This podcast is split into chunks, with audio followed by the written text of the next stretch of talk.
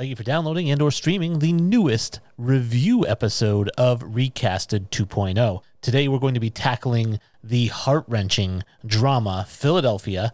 I'm Wayne G, joined as always by Jesse. What's up? Hello, hello, friends. Welcome back. I did that a little bit out of order. Usually I introduce you, then we talk about it.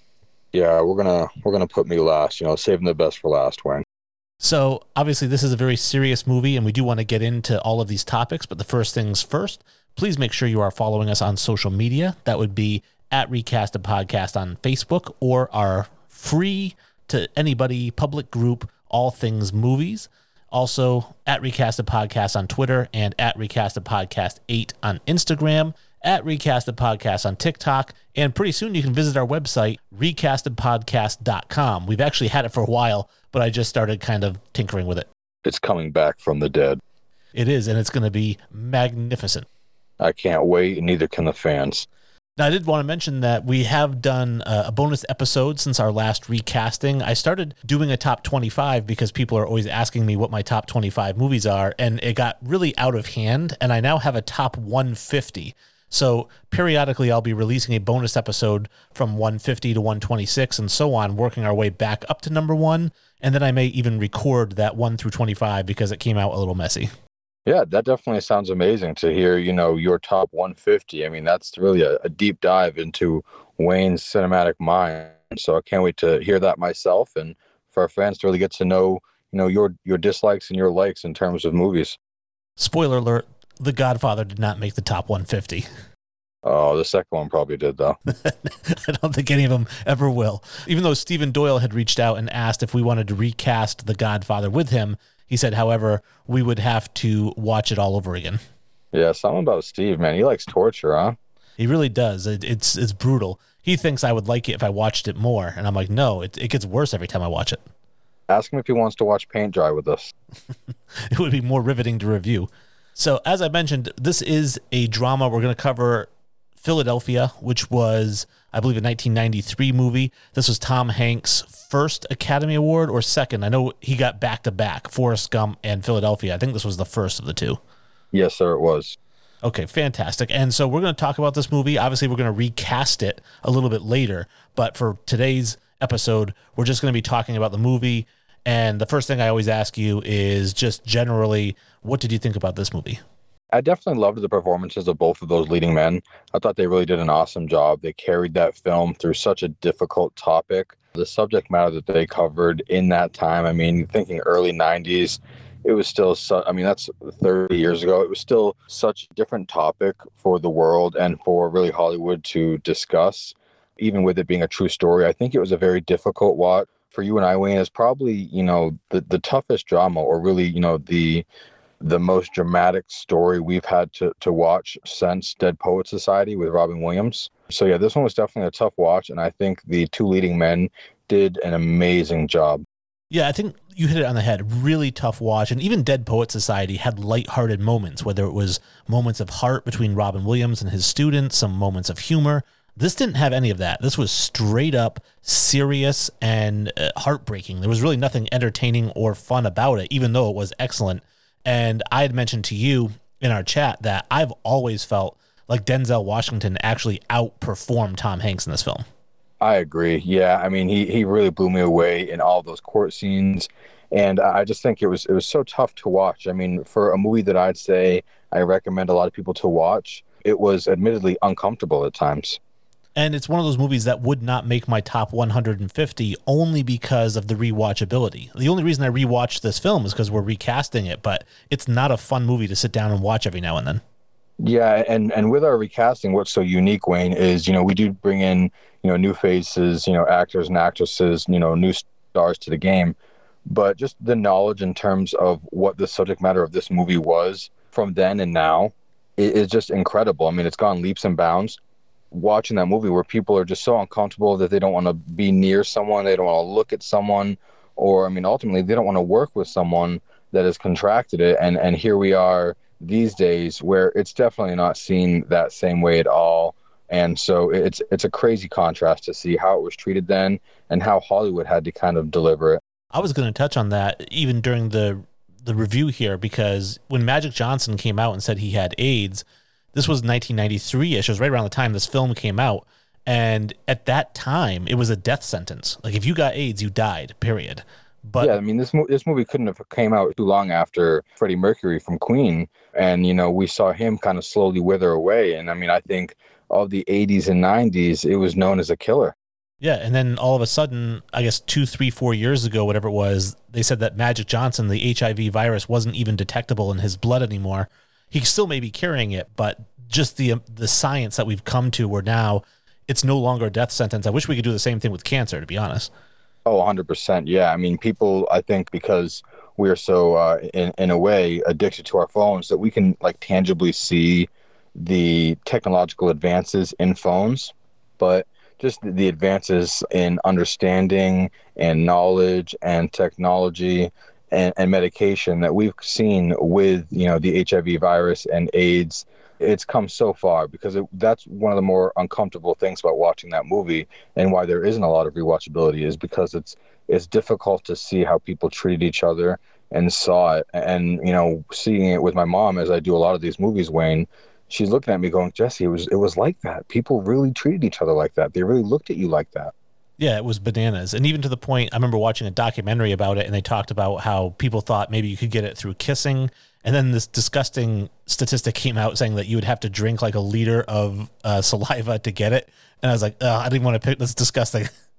I mean, you know, there, there are people who think that just being in the same vicinity, sharing the same washroom, or, you know, maybe going to a, a sauna with a person could make it so that you contradict it. So, it's definitely difficult. I'm glad that I did watch it because it, like a lot of these so far, Wayne, the movies I've never seen before, and both of these actors are ones that I've grown up with and seen them develop tremendously.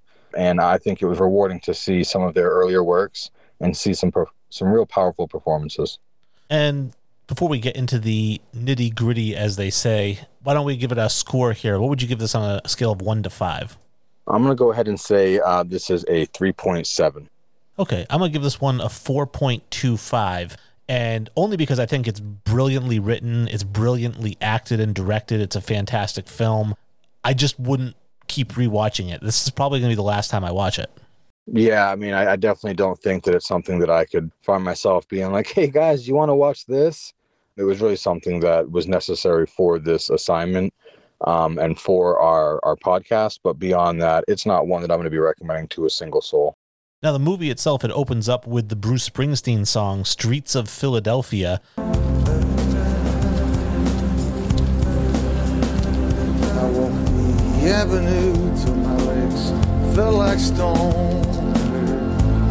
Voices of friends vanished and gone.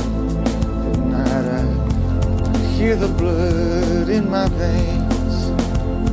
Just as black and whispering as the rain streets of Philadelphia.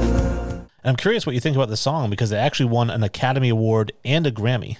Was it that song that won it? I thought it was the other Philadelphia song towards the end there after the culmination of the film. I don't want to kind of get ahead of ourselves, but there was a song playing at the end there that I'm pretty sure that one was the one that won the award.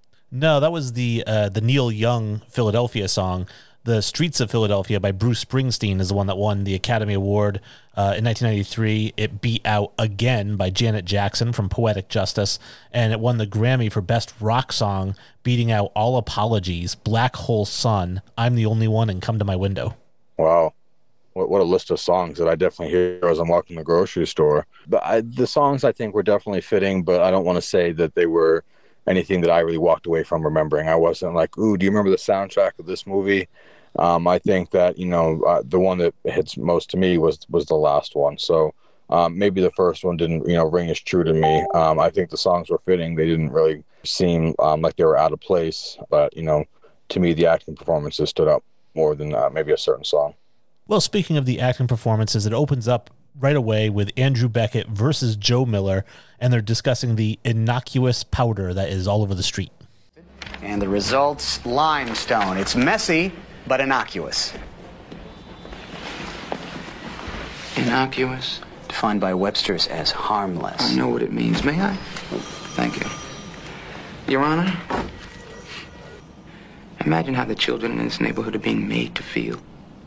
The constant pounding of, of construction ringing in their ears as this skyscraper, a tribute to mankind's greed, grows daily, casting an ominous shadow over their lives, filling them with dread, even as they are surrounded by this toxic dust.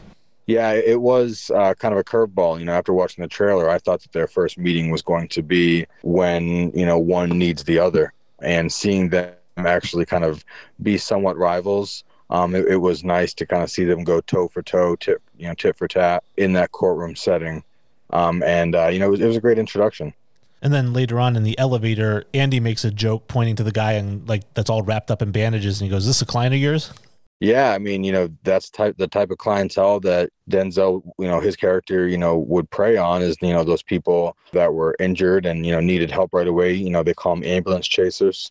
Denzel's character definitely portrayed that. You know, he had the same joke throughout the entire film. And then we get Andy giving blood or getting some blood work done. He's looking around the room at all these people who are really sick. So at this point, they still haven't really discussed what's going on with Andy. We just know that, you know, he could be donating blood, but the doctor comes over and says she wants to talk about his blood results. Yeah, they really creep up into it. Then we get Andy gets to his office. He calls his mom and she's upset just you know thinking about him worried about him right? He says his t cells are up everything's looking good and she starts to cry a little bit. He's like how's dad? Yeah what about your your platelets your red blood cells? And then later that night andy's called to meet with the partners and he's given a big case involving copyright law and he's promoted to senior associate. So obviously he's a big up and comer in that company. Yeah you can definitely see he's he's the you know the young superstar you know that rising prospect and uh, the apple of you know the senior partner's eye. I was just going to say that like the relationship between him and Charles and Charles Wheeler is the the head senior guy and you can tell that there's definitely a, a mutual respect and Andy really really looks up to him and Charles really appreciates Andy. Yeah, I think there was definitely you know a mutual admiration for each other. They respected how great they, they did their work for each other. It was great to kind of see that respect for each other early on in the film because I think that really helps you understand you know the hurt that we see. And also at this meeting, Walter Kenton, who's one of the people that we're going to recast, he notices a lesion on Andy's head. Andy tells him that it's just a bruise from a racquetball, which I'll be honest with you, it's believable because it's just this little tiny dot, pretty much. Yeah, have you ever played racquetball, Wayne? I've never played racquetball. Yeah, I don't think either one of. I think you know once you get your AARP card, they also send you like uh, you know two tickets to the nearest racquetball court. Racquetball and pickleball are those things that I can't say that I've played. Uh, well, I'm I'm a golfer for life. So no matter how old I get, that's going to be my sport. I believe it. And then we get like a nine days later. Andy's at home. He's typing up this brief for the case, and he prints it at work and leaves it on his desk, and then lights up a cigar. He's like, "Yeah, job well done." yeah, I mean, you can see the guy's putting in the work. You know, he's staying up late and uh, he's doing everything that you know the best lawyer in the game would be doing. And we see his friend at the apartment. He's putting makeup on him. It's a very, very orange or bronze tint to try to cover up the lesions. Yeah, it, it was very reminiscent of uh, you know a certain someone that I think uh, has been pretty prominent here in America the last four to six years that type of bronze Dorito look. And uh, even he noticed that that it was probably going to be a bit noticeable for what he was trying to uh, hide or cover up. Yeah, he was saying, I just took time off from work telling him I was sick. I'm going to come back looking like I was visiting Bermuda. Yeah, which I think is a tough sell. He gets sick. He runs to the bathroom. He's throwing up. And then we get to see Miguel, played by Antonio Banderas. He's running down the street to the hospital to find Andy. Yeah, I mean, and, uh, you know, he's a good looking fella. And he gets there, and they're saying that they have to give Andy a colonoscopy because they want to kind of check a couple of other things that might be going on and causing the diarrhea. And Andy's like, that sounds pleasant, but sarcastically. And Miguel's like, you know, why do you have to do this? And the guy's like, you know, you're not immediate family. I can have you removed. Yeah, no, no, but it could be parasites, an infection. I mean, reaction to the AZT. All these are possibilities, but we've got to go forward. No, no, no, listen to me. He's not going through some painful procedure until we cancel out everything else. You know what I mean? Listen, I'm trying to help your partner here, okay? Okay. Hey, you're not a member of his immediate family. I'm not. I could have you removed from the ER. Really? Look, look, look. He's he's upset. He's sorry. No, don't apologize for me, okay? Okay, he's he's not sorry. Let's do this. Let's find out what the blood work tells us. I will try to give you a specimen, some hospital food may help me along, and then we might hear from Dr. Gilman, and we can start from there, okay? Everybody happy? All right? Okay. All right? Yeah, you can definitely see that Antonio Banderas' character is getting defensive, uh, he's getting protective, um, and he's trying to do the communicating and the fighting uh, that Andy, you know, can't at this point. You can see Andy's taking the doctors and medical request on the chin. Like you said, he's kind of being sarcastic about it, but he's he's being as understanding as he can. Antonio Banderas, Banderas' character is really having a difficult time with it, and he doesn't want to see, you know, his friend, his partner, his lover uh, go through any more pain. And so it was difficult to see the doctor not having any understanding. But again, it's the early 90s, and you could kind of see that, you know, he he, he wasn't going to uh, really bend or, or waver to uh, appease who he had in front of him.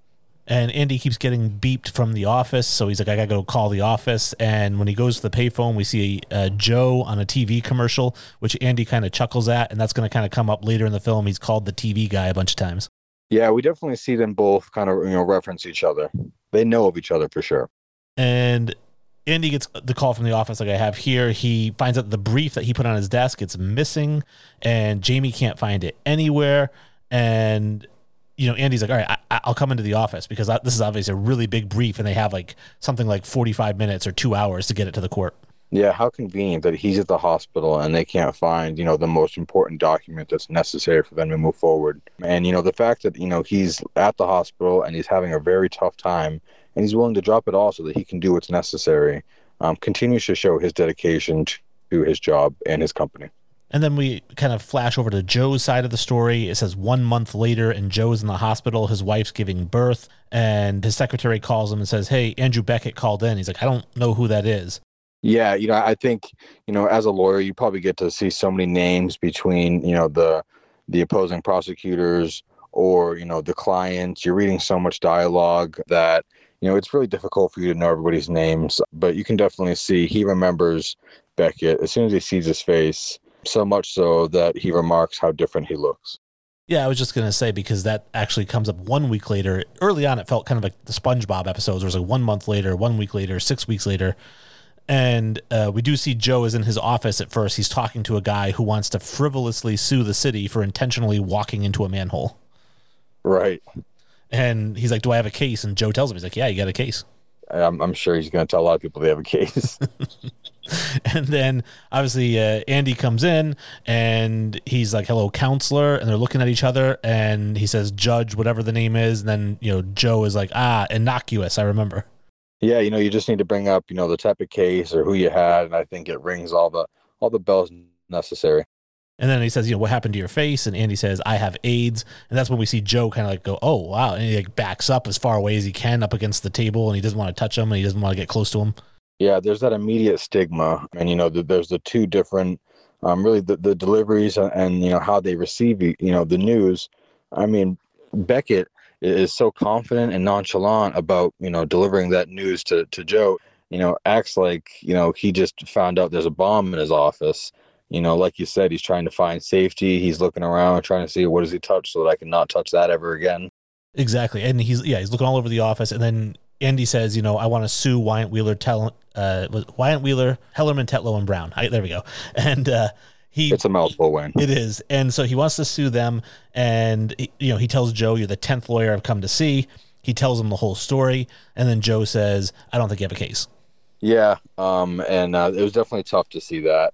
But you know you can see that joe really has an issue with it. Yeah and andy says to him he's like i do have a case. If you don't want to take it for personal reasons and joe's like thank you i don't.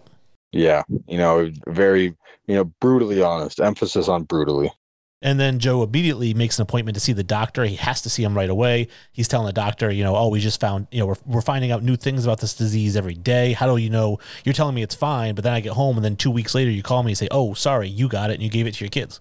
Yeah, you know, he thinks maybe he could have, you know, contracted it through, you know, the air in his office. You know, he's wondering if he should have to burn his clothing. It's that type of crazy extreme, you know, the dramatics that we see all of these people go through because they, they feel like they've come in close contact to, you know, the, the secret killer, the silent killer. And then we see Joe back at home talking to his wife, and we discover that it's actually not AIDS. He's just a homophobe. Right, and, you know he has no idea that some of the people he's you know been in close contact with within his own you know extended family are gay. You know he, he is shocked to find out that someone on his wife's side is gay. Now do you have any openly gay friends or family members? And I say openly just because I wouldn't want you to disclose somebody who might be in the closet. Yes, I do. And do you remember when you first found out and, and what your reaction was? I do, yeah. You know, in my experience, I think that the people who are coming out of the closet have the most difficult time telling the people who are closest to them, while the people closest to them have probably known for the longest time. So I think it's it's an awkward conversation for that aspect. The fact that you almost have to like pretend like you don't know while they're letting you know something that you do know. And it's really just about acceptance. Um, I think for anybody that I've been able to have that conversation or opportunity with, um, it's just about listening, understanding, and you know trying to let them know that that's never defined our friendship or, or our relationship and you know that i'm always going to be there for them no matter what. Yeah for me the first person i ever found out was my uncle who's seven years older than me so he's really like an older brother. And i remember i actually was going down into his um, apartment to get uh, a Madonna video, which that should have clued me off. But ding, it, ding, ding. Yeah, it was a Madonna video that had some nudity in it, and uh, I was planning for some alone time, and there was no one in the house, so I was going to grab the video. And when I was down there, I started seeing all these like posters and like calendars that were all guys with their shirts off and like naked guys and stuff like that. And I remember just thinking like, oh, okay, and then grabbing the video and leaving yeah you know it's it's not anything that you know you need to think you know too much into. Um you know it's their personal preference and i think you know a lot of us that you know are on the accepting side we don't define our friend or our family member by you know who they choose to be with um, or what makes them happy. You know we see them as genuine you know human beings um, friends and family members. Yeah definitely and then, so back to the movie, uh, Joe is walking out of this building. He sees Santa Claus. He gives him his card. Santa Claus goes, Hey, the TV guy. He's like, Yeah, the TV guy. And then uh, he walks into the library, and there, there's a gentleman trying to get in to go use a private room instead of studying out in the public with everybody. Yeah, I mean, the way that he asks, you know, he's, he's tiptoeing around it. You know, he can see, you know, the group of people, he can hear the coughing. And it, it's again um, that, that word uncomfortability wouldn't you be more comfortable in a research room?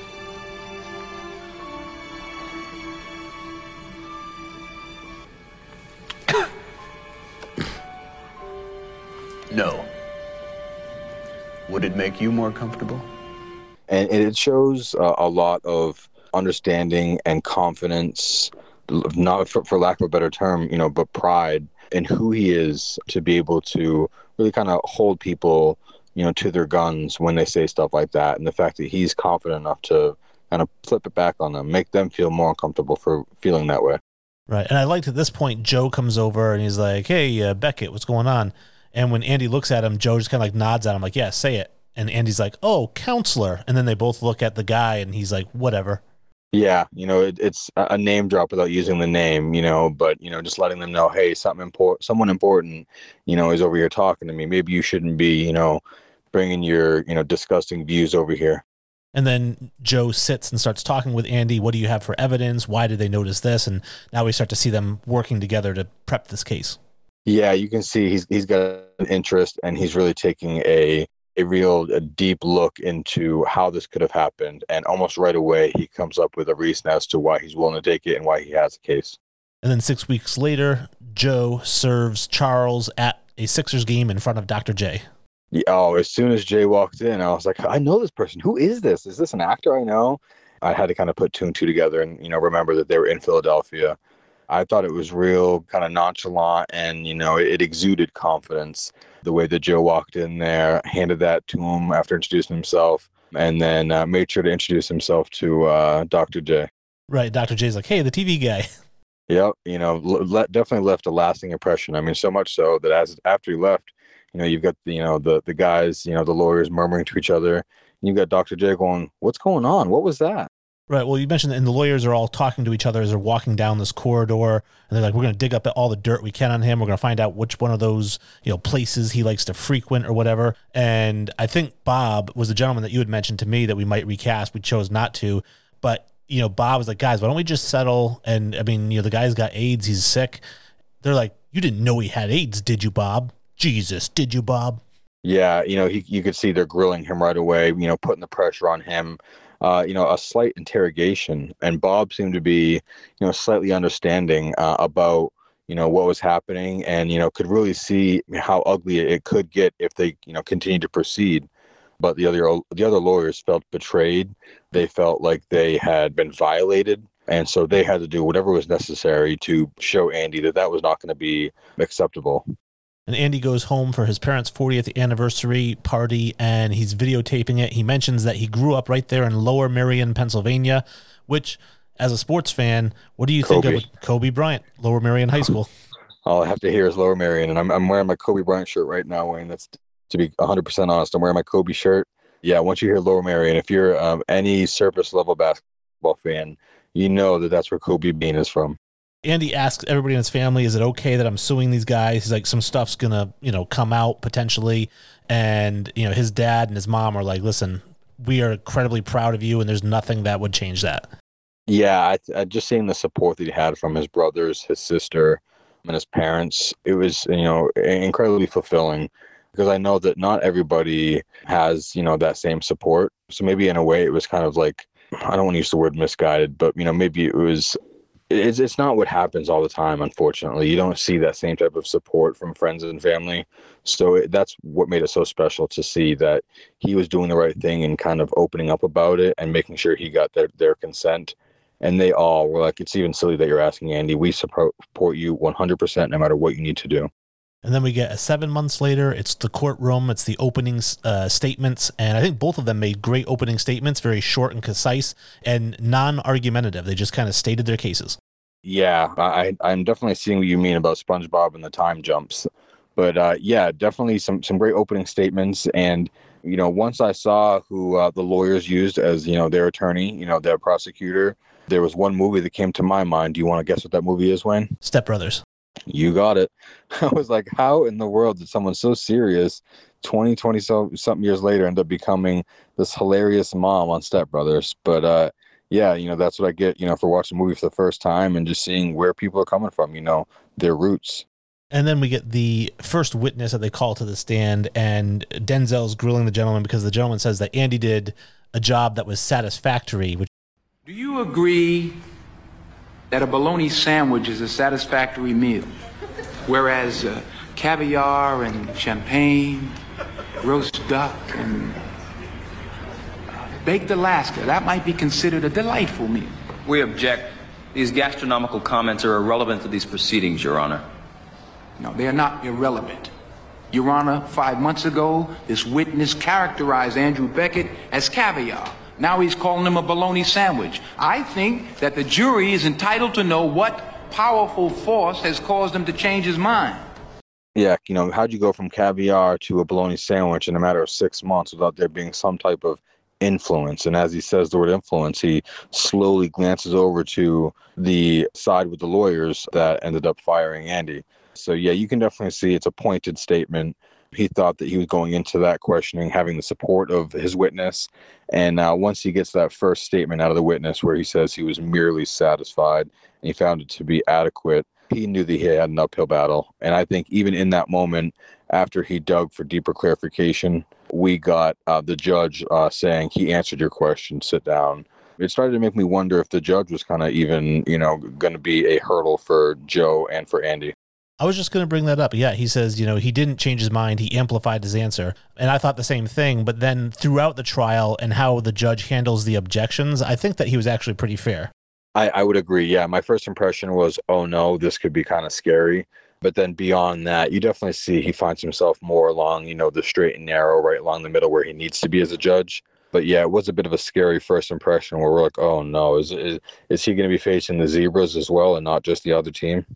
And the thing I don't understand, so they show in this scene outside the courtroom, there's a bunch of people screaming at each other, protesting, right? You got one side, they're separated by barriers and police. And I've never understood, like, if you want to protest something, you walk down there, you get a sign, you're marching in a circle, that's all good. But why do you want to yell at people on the other side? Like, just let them do their protest. Like, leave each other alone.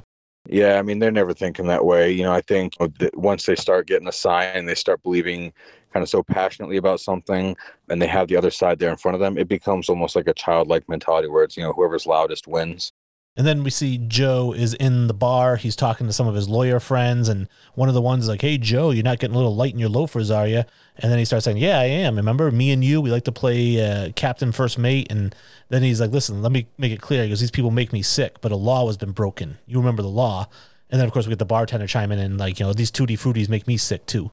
Yeah, you know, it's it's everybody. You know, you're surrounded by people that have this disgusting stigma because they aren't willing to, you know, have any understanding and take any time to hear anybody out. So it's just they immediately are just very disrespectful and you know just very uncouth about it. So you, you hear the things they're saying and the way they look at, at other people about it. And you know, we, we kind of go through a roller coaster here with Joe because you see him go from severe homophobe to helping out Andy so then there are some other moments where you question where the guy is.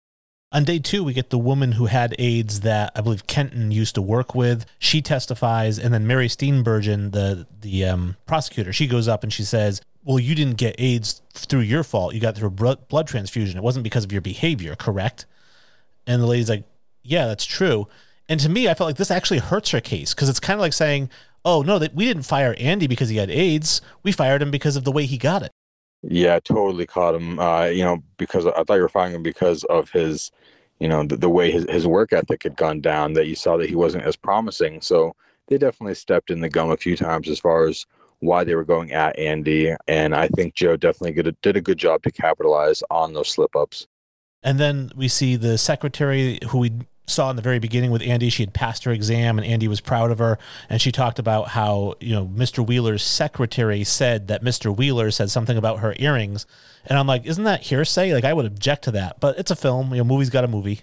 Yeah, you got to suspend, uh, you know, a little bit of disbelief. And I mean, I don't think her testimony ended up doing too too much, um, especially you know in the long run. But it did show that there was, you know, some some discrimination um, being shown and I think you know we get some further examples of that. But at least in her, you know, situation, you know, her earrings were commented saying that they that they were a little too ethnic, and that you know Wheeler would like it if she dressed a little bit more American. Right, exactly. And, and again, I understand that, that they're trying to paint this picture of discrimination, but at the same time, I felt like how can you use the testimony saying, "Hey, I talked to this person, and this person said that this person said that's hearsay."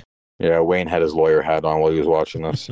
I'm a, I love lawyer movies. We talked about this actually. I'm a big John Grisham fan, so. Oh, love the guy.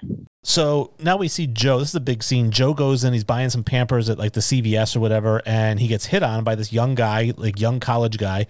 At first, he thinks they're just like chatting up about football, and he's like, "Yeah, here's my card. When you graduate, you know, give me a call."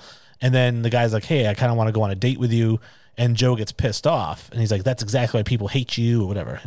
Yeah, this is what I kind of alluded to when I said it's you know Joe takes us on a bit of a roller coaster in terms of his acceptance and his understanding because you know he goes from you know being warm with Joe to to not and then you know getting the support of you know the gay community which I think he didn't quite know or understand at the time. And so he didn't know how to receive it. And you know this gentleman you know that he sees in the store is going to the same college that Andy went to Penn you know a very you know renowned college around the area, a good looking athlete. And, you know, the way Joe sees it, you know, this is just another brother, you know, just somebody to kind of talk sports about, um, you know, maybe talk future careers. But, you know, I think Joe shows us how everybody else around the movie, you know, looked and treated people like that in that generation, um, which is why it was so unfortunate. You know, he sees that as soon as he gets hit on, it's almost night and day. You know, Joe looks at him and is disgusted grabs him by the you know the jacket and ends up making a scene and they end up you know really kind of being you know disgusting to each other you know on, on his way out of the store but you know yeah there's definitely seeing the parallels between you know joe being softer towards you know you know the gay community and you know to andy and then how he wasn't yeah, and it brought up the question that I had, which is uh, kind of going back to our lives. Have you ever been asked out by a guy or hit on by a guy? Uh, I can't say that I have. You know, I've, I've been in kind of chat rooms, you know, spaces like that where you know you'll kind of chat with a, a large group of people and get to know people. You post a picture to introduce yourself, and you know you you know I've gotten comments, you know that you know some have found me attractive, and you you, you take it on the chin. You you take it as a a compliment and uh, you know you have to know that you know every gay person is not trying to have sex with you and you know every lesbian is not trying to have sex you know with another female it's so much you know, their orientation is so much more, you know, than who they want to lay with. So, um, you know, it, it wasn't in person, um, but it wasn't anything that you know disgusted me.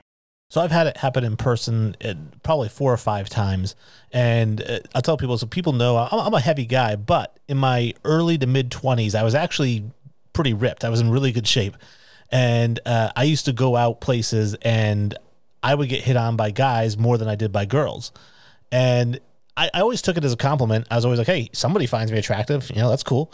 And I do remember this one instance I sat down at a bar and this girl, a very beautiful woman, actually sat down next to me, which was weird, right? You know, and uh, I, I'm just drinking and, and I look over her and she's just staring at me. So I was like, "Hey, what's up?" And she was, "Hey, I just wanted to let you know that you know uh, there's been some people kind of checking you out, you know, since you came in." And uh, she was like, "Are you single?" And I was like, "Yeah, I am," because I'm thinking she's hitting on me. She goes, "Well, my friend uh, really thinks that you're hot and, and, and wants to get to know you." And I said, "Oh, Wayne thought Wayne thought he was about to score with two women. I was like, awesome, that sounds great, you know. And she goes, yeah. She goes, uh, he's sitting right over there. She goes, are you gay? And I said, I'm not, uh, unfortunately. So I apologize to your friend, but uh, I appreciate the compliment. I'm glad that somebody said I was hot. Yeah, I mean, you really just have to be, you know, as respectful and complimentary about it, you know, and just have an understanding. You know, hey, I appreciate it. Take it on the chin, and you know, say, you know, just let them know I appreciate it. And then we get day three of the trial. We get uh, Miss O'Hara, the secretary, who was talking about how Andy was yelling and he was freaking out because they couldn't find the file. And then they found it at the last second conveniently. Yeah, I didn't like that they kind of had her in such hysterics describing something that we never got a chance to see because it almost, you know, to me made it seem like she was fabricating it because, you know, we never saw him in, in any type of hysterics at all. And the one, you know, conversation we have him having about this file is he's on the phone and he's acting pretty calm about it. And then Jamie takes the stand, and this is where Joe kind of this is after he's been hit on. Joe starts asking him, "Are you gay?" Starts using all like the slurs about being gay, and uh, they're like, "Why are you attacking your own witness?" You know, and he goes on this whole speech, which was a great speech, which ends with him saying, "We don't live in this courtroom, though." Your Honor. Everybody in this courtroom is thinking about sexual orientation, you know, sexual preference, whatever you want to call it. Who does what to whom and how they do it. I mean, they're looking at Andrew Beckett. They're thinking about it. They're looking at Mr. Wheeler, Miss Conine, even you, Your Honor. They're wondering about it. Trust me, I know that they are looking at me and thinking about it. So let's just get it out in the open. Let's let's let's get it out of the closet. Because this case is not just about AIDS, is it? So let's talk about what this case is really all about. The general public's hatred, our loathing, our fear of homosexuals. And how that climate of hatred and fear translated into the firing of this particular homosexual. My client. Andrew Beckett. Please have a seat, Mr. Miller.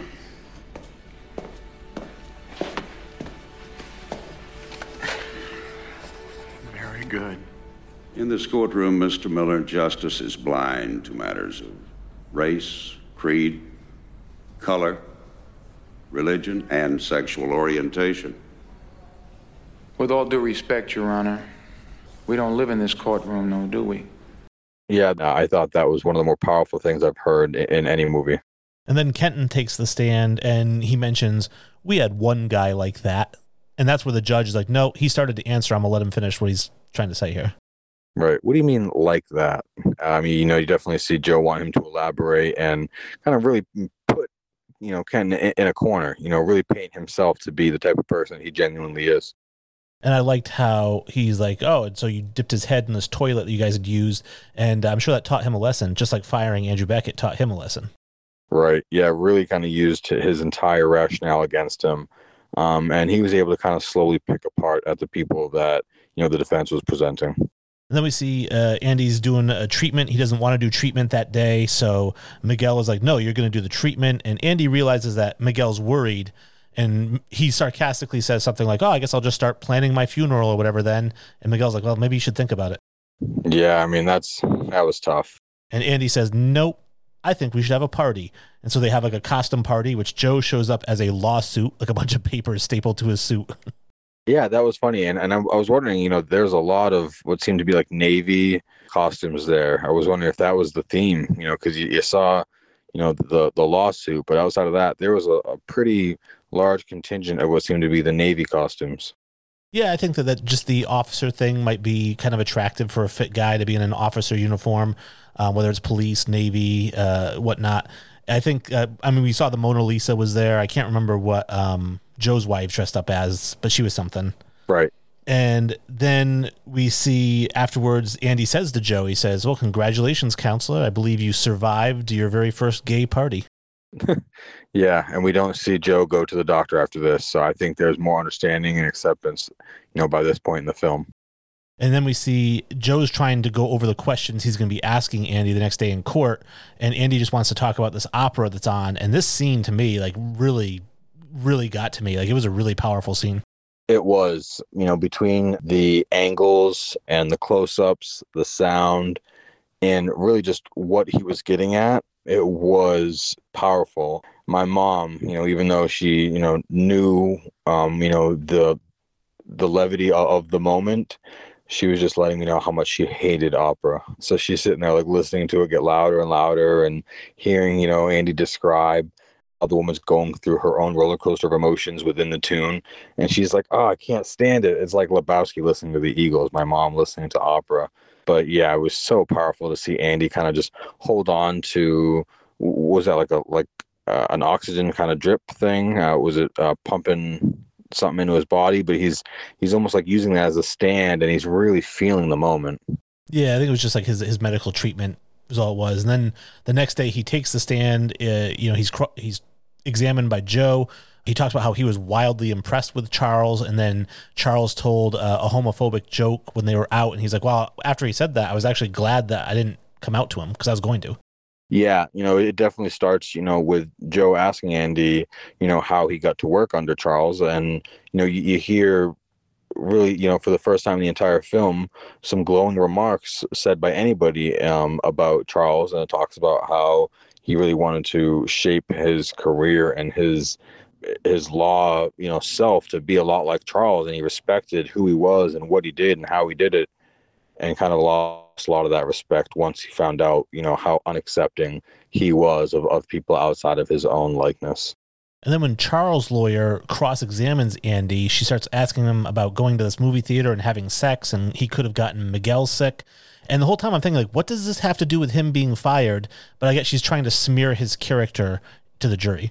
Yeah, I think it's really just trying to show irresponsibility on Andy's part and show that, you know, he's someone who can be irresponsible and not care about certain things or certain people.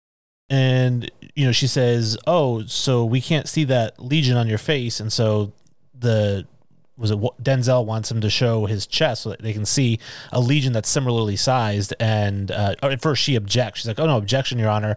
And he's like, No, I'll allow it. You know, they got to be able to see what Kenton saw. Hundred percent, yeah, and you know, brings up that little mirror, and you see, you know, Andy. He's like, "Oh no, I had many. I was covering them up, and there's not any in his face." And so you kind of hear the courtroom go silent, and as a first-time viewer, you're like, "Oh no, is this where he loses the case?" And then that's where you know Joe does the powerful thing and says, "Hey, you know, you got these marks all over your body, right?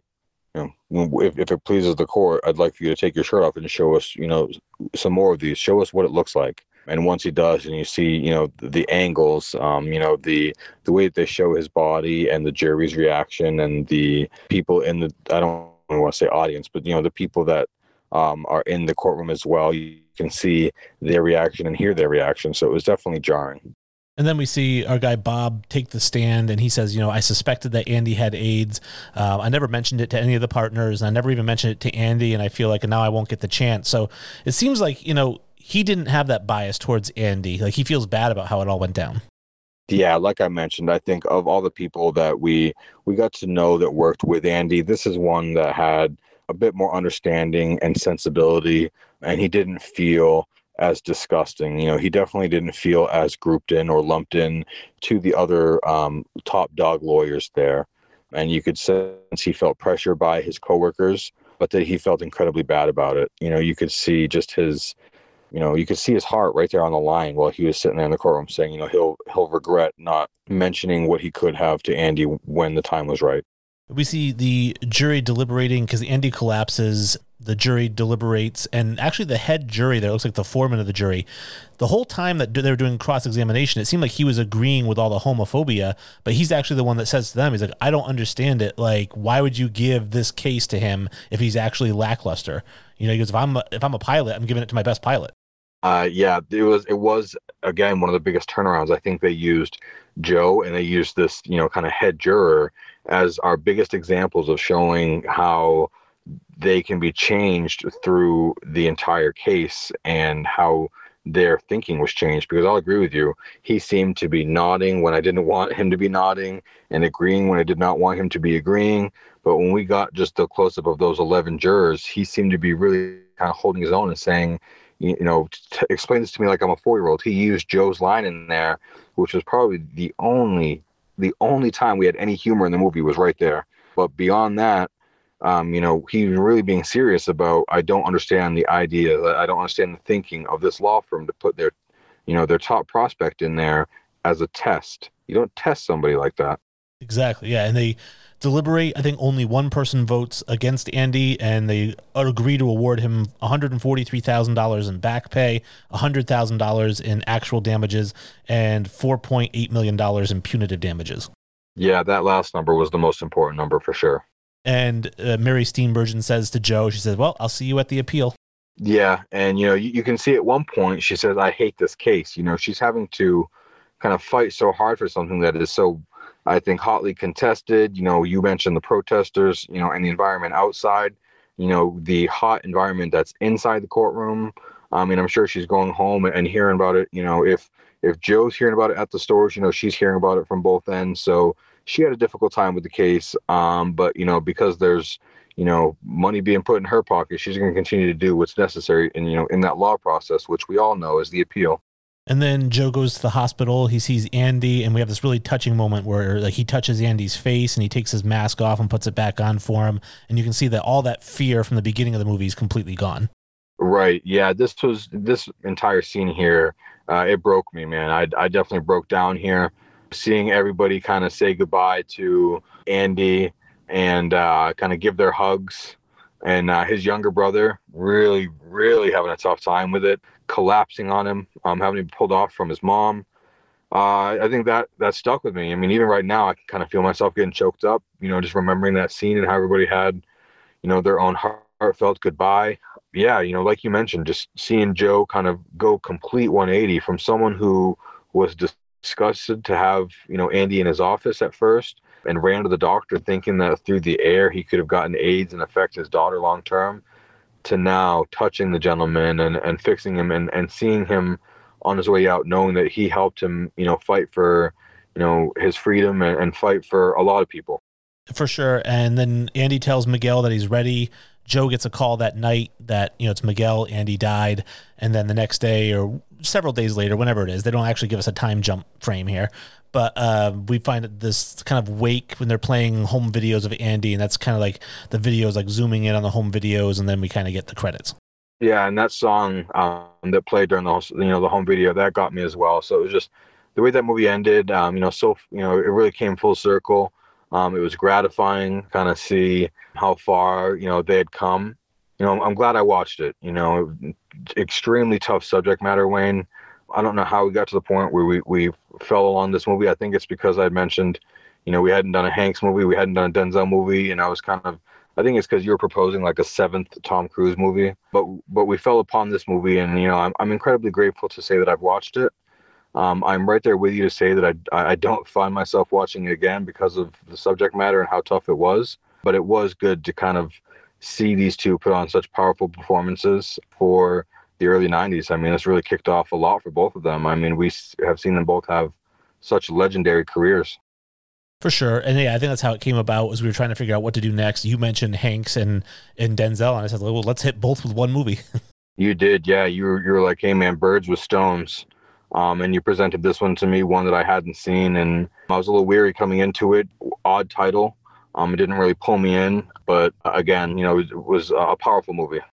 For sure. And again, it's kind of a heavy episode. You know, we're, kind of reviewing this film. It's a lot of heavy content to cover.